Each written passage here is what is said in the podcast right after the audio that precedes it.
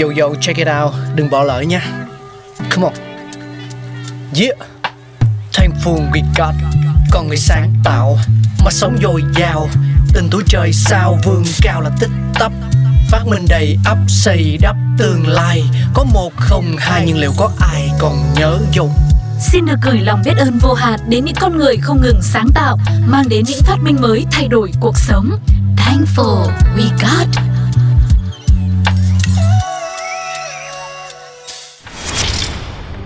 Thưa cô xin chào quý vị, chúng ta đang cùng nhau đến với một chương trình của Pladio được phát trên FPT Play, đó chính là Thankful We Got nơi mà chúng ta sẽ cùng nhau ngược trở lại thời gian để khám phá xem sự ra đời của những phát minh vĩ đại đã được diễn ra như thế nào và ai sẽ là chủ nhân của những phát minh đó. Hãy cùng đến với chủ đề ngày hôm nay. Câu hỏi của chúng ta đó chính là ai là người pha chế ra ly cà phê đầu tiên? Cà phê có thể nói là một cái thức uống khá là phổ biến và được nhiều người yêu thích, đặc biệt là không thể thiếu cho khởi đầu của một ngày mới. Và ước tính thì mỗi ngày trên thế giới có khoảng 2,25 tỷ tách cà phê. Hầu hết thì đa số mọi người đã sử dụng cà phê cho buổi sáng cùng với một cái món ăn quen thuộc đó chính là ổ bánh mì này. Và buổi trưa rảnh rỗi hay là những ngày cuối tuần thì chúng ta sẽ cùng nhau hẹn hò bạn bè hoặc là đối tác của mình cũng tại những quán cà phê để có thể tán gẫu hoặc là bàn bạc công việc. Và có thể nói thì cà phê đã mang lại cho chúng ta những giá trị văn hóa vô hình và gắn kết chúng ta lại với nhau. Đặc biệt là khiến cho chúng ta có nhiều năng lượng hơn. Và nhiều người thì đã uh, yêu thích cà phê và coi như đây trở thành một cái thói quen một cái niềm đam mê. Vậy thì chúng ta sẽ cùng nhau tìm hiểu xem thật sự nguồn gốc xuất phát của cây cà phê cũng như là món cà phê đã ra đời như thế nào quý vị nhé.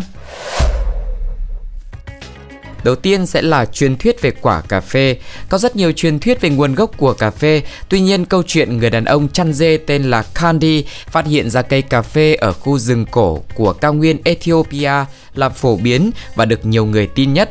Candy đã khám phá ra cà phê sau khi mà những con dê của anh ta ăn một loại quả màu đỏ từ cái cây có những bông hoa trắng và chúng trở nên hăng hái đến mức không đi ngủ vào ban đêm. Anh ta cũng đã thử ăn và nó giúp cho anh ấy tỉnh táo trong suốt nhiều giờ cầu nguyện vào buổi tối. Sau đó thì Candy đã báo cáo phát hiện của mình với một giáo sĩ của tu viện địa phương. Vị giáo sĩ này đã chia sẻ khám phá của Candy với nhiều người khác và kết quả là thông tin về một loại quả tràn đầy năng lượng, nhanh chóng được lan truyền. Và không chỉ có truyền thuyết đâu mà những ghi chép và dấu tích còn lại cũng khiến người ta tin rằng Kaffa, Ethiopia chính là vùng đất khởi nguyên của cây cà phê từ thế kỷ thứ 9 và đến thế kỷ thứ 14 thì người ta đã đem cây cà phê từ Ethiopia sang xứ Ả Rập. Cà phê trở thành thức uống phổ biến của những người dân tại đây với cách chế biến đầu tiên rất là đơn giản đó chính là tách lấy hạt và cho vào nấu trong nước sôi. Ả Rập đã trở thành nơi trồng cà phê độc quyền với trung tâm giao dịch cà phê là thành phố cảng Mocha hay còn được gọi là Mokha, tức là thành phố Al Mokha thuộc Yemen ngày nay. Người Ả Rập rất tự hào và giữ bí mật để bảo tồn độc quyền loại thức uống được chế biến từ hạt cà phê. Họ đưa ra những quy định rất là chặt chẽ để có thể gìn giữ sự độc quyền về cà phê của mình, như là chỉ được phép mang hạt cà phê đã rang ra khỏi xứ, cũng như là không cho người ngoại quốc đến những cái đồn điền cà phê. Thế nhưng dù nghiêm ngặt đến mức nào đi chăng nữa thì cũng có những người vượt qua được. Và cho đến khi những khách hành hương được thưởng thức cà phê không biết bằng cách nào đã có thể mang hạt giống về trồng và chẳng bao lâu thì khắp khu vực Trung Đông đều có trồng và truyền đi mỗi lúc một xa hơn. Bước sang thế kỷ thứ 15 thì cà phê uh, Armenia Persia, Thổ Nhĩ Kỳ và phía Bắc châu Âu phổ biến trong thế giới Hồi giáo và lan tỏa đến Ý, sau đó là phần còn lại của châu Âu cũng như là Indonesia, Mỹ. Nhiều nhà nghiên cứu cho rằng, chữ cà phê có thể bắt nguồn từ chữ Qawa. Theo tiếng Ả Rập thì Qawa có nghĩa là thức uống được tạo ra từ nước của hạt quả. Qua đến người Thổ Nhĩ Kỳ thì được đọc là KV và nó đã được sử dụng rộng rãi khắp nơi. Một số người khác thì lại cho rằng chữ cà phê được đặt theo tên của thị trấn Kaffa của Ethiopia. Tuy nhiên, một số khác thì lại nói rằng Kaffa được đặt theo tên của cà phê tức là quy trình ở đây nó hơi bị trái ngược lại với nhau và từ cà phê mà Việt Nam ta vẫn hay dùng có gốc từ chữ cà phê trong tiếng Pháp, một loại thức uống màu đen có chứa chất caffeine.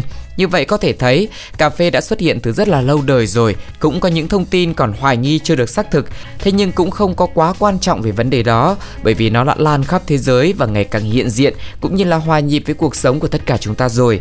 Mỗi ngày thì, ờ, như Tu cô đã chia sẻ ban đầu, có tới 2,2 tỷ tách cà phê được bán ra, và đối với nhiều người thì cà phê đã trở thành một phần không thể thiếu, tức là có thể nhịn ăn, nhưng mà để có thể làm việc, có nhiều năng lượng, có khả năng sáng tạo thì người ta lại cần một ly cà phê hơn.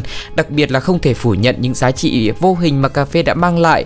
Ngoài một cái thức uống thú vị và yêu thích của rất nhiều người, nó còn là một cái sự khởi đầu của ngày mới, khởi đầu của những câu chuyện, của sự gắn kết trong những cái mối quan hệ. Ờ, đưa chúng ta có thể gần nhau hơn, chia sẻ và kết nối tình cảm. Ờ, tạo ra nhiều cái cộng đồng với nhau. Ờ, và có điểm chung đó chính là sự yêu thích với cà phê. Và nếu như mà quý vị cũng có bất cứ một cái câu chuyện nào khác uh, liên quan đến nguồn gốc xuất xứ của cây cà phê của ly cà phê hay là những cái thông tin khác nữa xoay quanh hạt cà phê hãy chia sẻ cùng với Tuco cũng như là chương trình Thankful We Got nhé. Còn bây giờ thì thời lượng của chương trình ngày hôm nay xin phép được tạm dừng. Xin chào và hẹn gặp lại. Wow.